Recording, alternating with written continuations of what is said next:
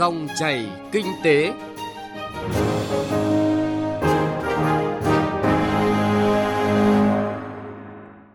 Kính chào quý vị và các bạn đến với Dòng chảy kinh tế thứ 3 ngày 8 tháng 8 năm 2023.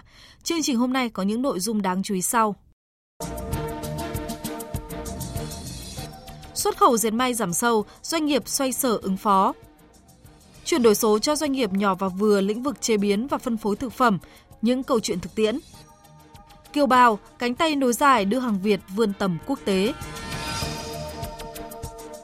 Thưa quý vị, thưa các bạn, 7 tháng qua, ngành dệt may đối diện với nhiều khó khăn khi đơn hàng sụt giảm, thiếu hụt dòng tiền, thậm chí không ít doanh nghiệp phải dừng sản xuất. Mặc dù doanh nghiệp đã lường trước khó khăn nhưng cũng không thể ngờ khó khăn kéo dài đến tận thời điểm hiện tại. Doanh nghiệp thực hiện cắt giảm tối đa chi phí sản xuất, tiết kiệm ở mọi khâu, tiến hành chuyển đổi dần sản xuất theo hướng bền vững, sát với yêu cầu của các nhà mua hàng. Phóng viên Bá Toàn thông tin. Theo Hiệp hội Dệt may Việt Nam, 7 tháng năm nay, kim ngạch xuất khẩu của ngành dệt may đạt khoảng 23 tỷ đô la Mỹ, giảm gần 15 tỷ đô la Mỹ so với cùng kỳ năm ngoái. Hầu hết các đơn hàng của doanh nghiệp ngành dệt may đều là hợp đồng nhỏ lẻ, thậm chí giá gia công của ngành may có mã hàng giảm một nửa so với cùng kỳ năm ngoái. Các thị trường xuất khẩu chính của dệt may Việt Nam là Mỹ và Liên minh châu Âu thời gian qua chịu ảnh hưởng của suy thoái kinh tế, lạm phát gia tăng khiến người tiêu dùng thắt chặt chi tiêu những mặt hàng không thiết yếu, trong đó có quần áo thời trang. Năm 2023, dự báo tổng cầu dệt may của Mỹ giảm 3,5%, tổng cầu dệt may của Liên minh châu Âu dự báo giảm 1,8%. Mức giảm sâu của kim ngạch xuất khẩu dệt may Việt Nam không chỉ bởi tác động của nền kinh tế mà còn đến từ áp lực xanh hóa ngành. Chỉ thị tra soát chuỗi cung của Tổ chức Hợp tác và Phát triển Kinh tế OECD, Liên minh châu Âu và luật thẩm định chuỗi cung của Đức có hiệu lực từ ngày 1 tháng 1 năm 2023. Bên cạnh đó, mặc dù Ngân hàng Nhà nước đã có 4 lần giảm lãi suất điều hành, nhưng do lãi suất huy động cao từ cuối năm ngoái nên lãi suất cho vay vẫn ở mức cao. Doanh nghiệp vẫn khó tiếp cận được với các gói hỗ trợ. Con số sụt giảm xuất khẩu của ngành dệt may chưa phản ánh đúng hiện trạng của doanh nghiệp. Bên cạnh thiếu đơn hàng đang là vấn đề nổi cộm, đơn giá cũng rất thấp. Doanh nghiệp thậm chí phải chấp nhận những đơn hàng không phải thế mạnh, không có lãi để người lao động có việc làm. Ông Cao Hữu Hiếu, Tổng Giám đốc Tập đoàn Dệt may Việt Nam Vinatex cho biết. Nhiều đơn vị hiện nay giá gia công của ngành may thậm chí có những mã hàng giảm đến 5% so với thời kỳ này, cùng kỳ năm ngoái. Trước kia thì một cái áo sơ mi đó, một cái sản phẩm đó, $1.7, $1.8, bây giờ chỉ còn 85-90 cent. Và khi khó khăn thì lại nhiều yếu tố, những cái yếu tố khó khăn khác nó lại đến. Khách hàng thậm chí là giao hàng, nhận gia công xong rồi nhưng lại còn delay thời gian nhận hàng, gây khó khăn trong chuyện dòng tiền, khó khăn trong chuyện là về khu vực các kho để mà đựng các sản phẩm khi mà chưa xuất được ngay. Khách hàng đưa ra nhiều cái yêu cầu khắt khe hơn và như vậy thì hiện nay tình trạng của doanh nghiệp may chúng tôi là đơn hàng nhỏ lẻ, chi phí gia công thì thấp, mặt hàng thì lại không đúng truyền thống, không đúng sở trường. Vì khi đã khó thì thôi thì dệt kim thì cũng phải làm dệt thoi cũng làm dệt kim, chuyên làm quần, bây không có đơn hàng quần mà có đơn hàng sơ mi, đơn hàng áo cũng phải làm, cũng phải đầu tư thêm máy móc thiết bị và đào tạo thêm tay nghề cho công nhân để làm, không làm là chống chuyền, là công nhân phải nghỉ việc. Dệt may Việt Nam không còn lợi thế nhân công giá rẻ, thay vào đó các doanh nghiệp phải đầu tư công nghệ kỹ thuật giúp cải thiện năng suất lao động, tiết kiệm chi phí. Trong xuống trung dài hạn, các thị trường Mỹ và Liên minh châu Âu đều ban hành các chính sách khắt khe về tiêu chuẩn xanh, bền vững. Do vậy, để giải quyết những khó khăn, nhiều doanh nghiệp đang tập trung vào công tác tìm kiếm thị trường mới, bù đắp sự sụt giảm đơn hàng của thị trường truyền thống. Đồng thời, doanh nghiệp tập trung đáp ứng các yêu cầu của nhà nhập khẩu, đặc biệt là yêu cầu xanh hóa. Ông Thân Đức Việt, Tổng Giám đốc Tổng Công ty May 10 chia sẻ. Chúng tôi tập trung rất sâu vào cái công tác mở rộng thị trường và chúng tôi đã có thêm những cái đối tác ngoài những đối tác từ châu Âu, Nhật Bản, Mỹ và những cái đối tác như là Canada, Hàn Quốc những năm trước kia thì năm nay chúng tôi mở thêm những cái đối tác đặt hàng là ở thị trường Úc, ngay cả thị trường Đông Nam Á như thị trường Thái Lan, thị trường Philippines thì chúng tôi cũng đang mở rộng thêm các cái khách hàng. Thì bên cạnh nội tại của May 10 chúng tôi phải chuẩn bị cho làm thế nào để đối phó với cái tình hình sụt giảm đơn hàng như hiện nay và lo đủ việc làm cũng như là thu nhập cho người lao động. Trong bối cảnh thị trường thế giới còn nhiều khó khăn, để hỗ trợ các ngành hàng ổn định xuất khẩu, Bộ Công Thương sẽ tăng cường thông tin dự báo, khuyến cáo giúp các hiệp hội ngành hàng, doanh nghiệp, địa phương xây dựng, điều chỉnh chiến lược, kế hoạch sản xuất kinh doanh phù hợp, tăng cường kết nối, thúc đẩy hợp tác, thu hút các doanh nghiệp nước ngoài đầu tư vào lĩnh vực công nghiệp trong nước, tìm kiếm kết nối để đa dạng nguồn cung nguyên vật liệu, tạo điều kiện cho các doanh nghiệp trong nước chủ động trong sản xuất và xuất khẩu. tham gia sâu hơn vào chuỗi cung ứng toàn cầu. Ông Vũ Bá Phú, Cục trưởng Cục Xúc tiến Thương mại Bộ Công Thương cho biết. Trên thực tế thì Bộ Công Thương cũng đã chỉ đạo cho các đơn vị liên quan là nghiên cứu cũng như là dự báo được những nhu cầu về cung cầu của những cái lĩnh vực, những cái ngành hàng sản phẩm ở trên thế giới. Chúng tôi cũng đã có thường xuyên là trao đổi liên tục với lại hệ thống thương vụ Việt Nam ở những nước sở tại, những thị trường sở tại để có thể là xác định được cái nhu cầu cụ thể cũng như là tìm ra được là những cái đầu mối, những cái nhà nhập khẩu về những cái sản phẩm mà họ có nhu cầu để mà kết nối và giới thiệu. Theo dự báo, thị trường dệt may và thời trang sẽ tiếp tục gặp khó trong các tháng còn lại của năm 2023, với mức tăng trưởng doanh số dự báo tương đối chậm. Tổng cầu dệt may thế giới được dự báo đạt khoảng 700 tỷ đô la Mỹ, giảm 8% so với năm 2022, thấp hơn cả năm 2020 khi xảy ra dịch COVID-19.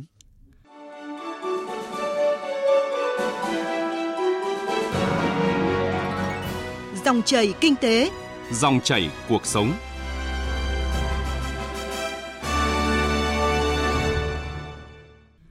Thưa quý vị và các bạn, trong bối cảnh khó khăn chung của toàn nền kinh tế, việc thích ứng linh hoạt là quan trọng để doanh nghiệp không chỉ trụ được mà có thể tăng trưởng tốt. Các chuyên gia khẳng định chuyển đổi số, kết nối và phân phối sản phẩm đa kênh là những giải pháp thiết thực, cần được nhiều doanh nghiệp, nhiều lĩnh vực ngành nghề nỗ lực tìm hiểu và áp dụng.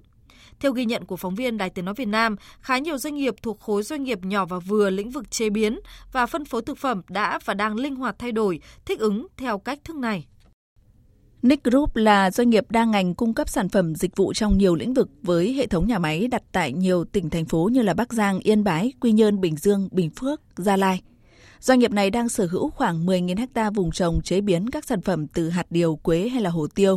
Khi thị trường dần bão hòa, việc mở rộng các mặt hàng kinh doanh được Nic tính đến với các dòng sản phẩm trái cây như là sầu riêng, chanh leo, xoài.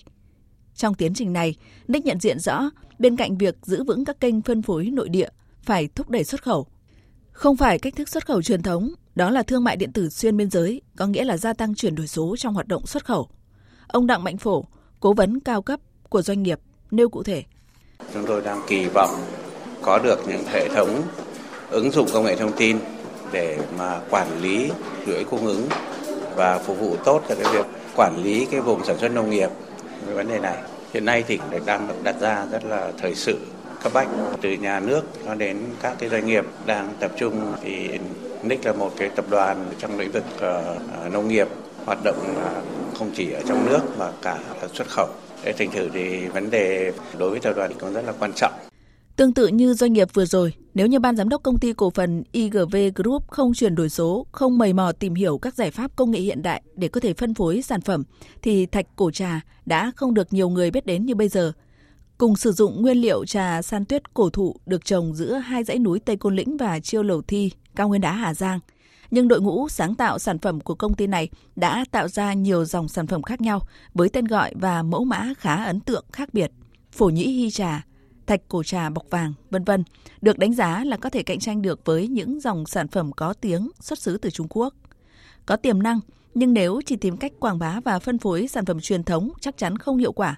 Công ty này đã và đang đẩy mạnh phân phối sản phẩm online và tìm đến các kênh hỗ trợ chuyển đổi số doanh nghiệp.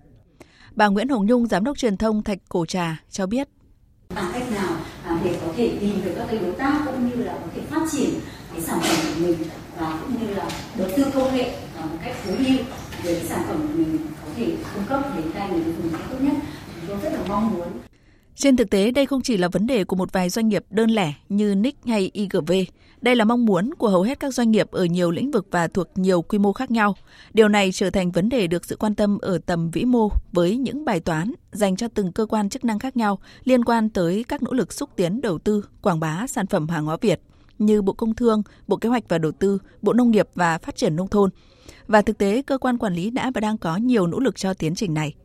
Sản phẩm cuốn sổ tay chuyển đổi số cho doanh nghiệp nhỏ và vừa lĩnh vực chế biến và phân phối thực phẩm của Bộ Kế hoạch và Đầu tư, Bộ Nông nghiệp và Phát triển Nông thôn ra mắt hồi cuối tháng 6 vừa qua là ví dụ.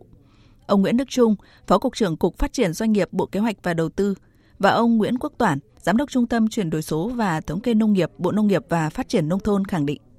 Quyển sổ tay sẽ giúp cho người nông dân hiểu được cái tầm quan trọng của việc số hóa thông qua những việc như là truy xuất nguồn gốc, đầu tư về khoa học công nghệ, tham gia vào chuỗi giá trị, nâng cao giá trị sản phẩm cũng như tăng cơ hội tiếp cận vào các thị trường xuất khẩu.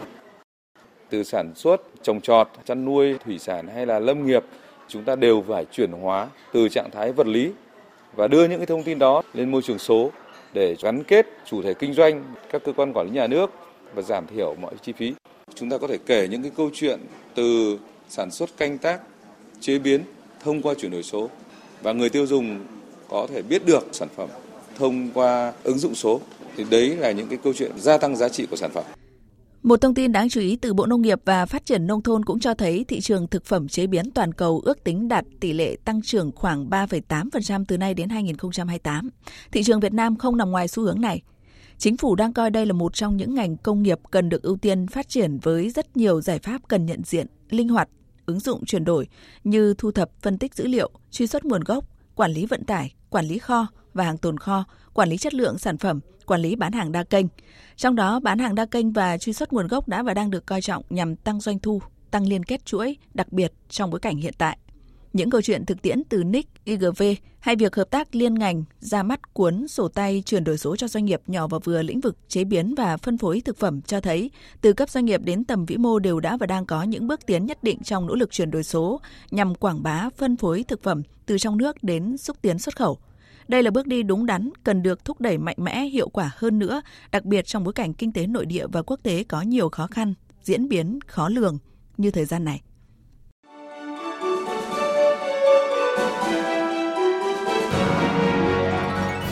Dòng chảy kinh tế, dòng chảy cuộc sống.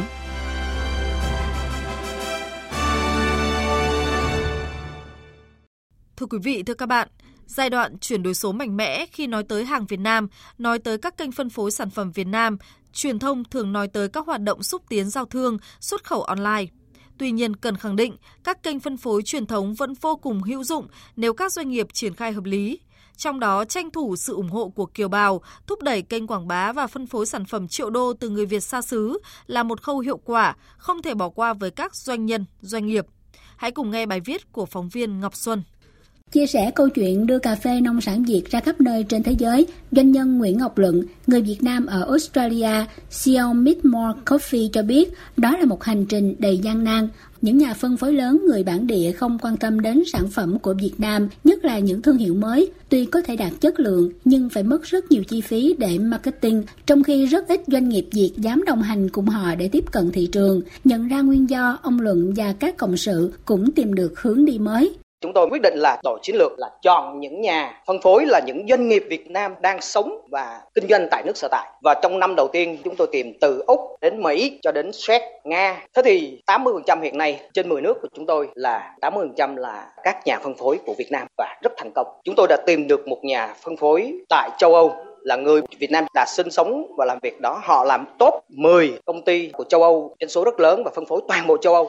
Cũng với nỗ lực quảng bá hàng Việt, ông Trần Hải Linh, Chủ tịch Hiệp hội VKBI tại Hàn Quốc cho biết. Chúng tôi là người ở nước ngoài lâu năm thì luôn luôn mong muốn chỉ là cánh tay nối dài của doanh nghiệp ở thành phố, doanh nghiệp ở Việt Nam. Nói chung, trong cái việc liên kết với các tập đoàn, các doanh nghiệp của Hàn Quốc cũng như triển khai các cái mặt hàng của Việt Nam mình làm sao đáp ứng đủ tiêu chuẩn và quan trọng nhất là sản phẩm đó của Việt Nam và mang giá trị kinh tế tốt cho Việt Nam và mang giá trị thực để phát triển mặt hàng của Việt Nam. Đây cũng là trăn trở của các doanh nhân trí thức kiều bào ở nước ngoài. Bà Thục Minh, Chủ tịch Nhịp cầu Kinh doanh Việt Nam Thụy Sĩ bày tỏ. Tôi đang hướng tới một cái sản phẩm của Việt Nam mà nó có giá trị cao hơn và tôi thấy thật sự là Việt Nam có thể làm được. Đó là những cái sản phẩm về công nghệ, tức là những cái phần mềm, những cái dịch vụ chuyển đổi số Việt Nam có thể cung cấp được cho thế giới.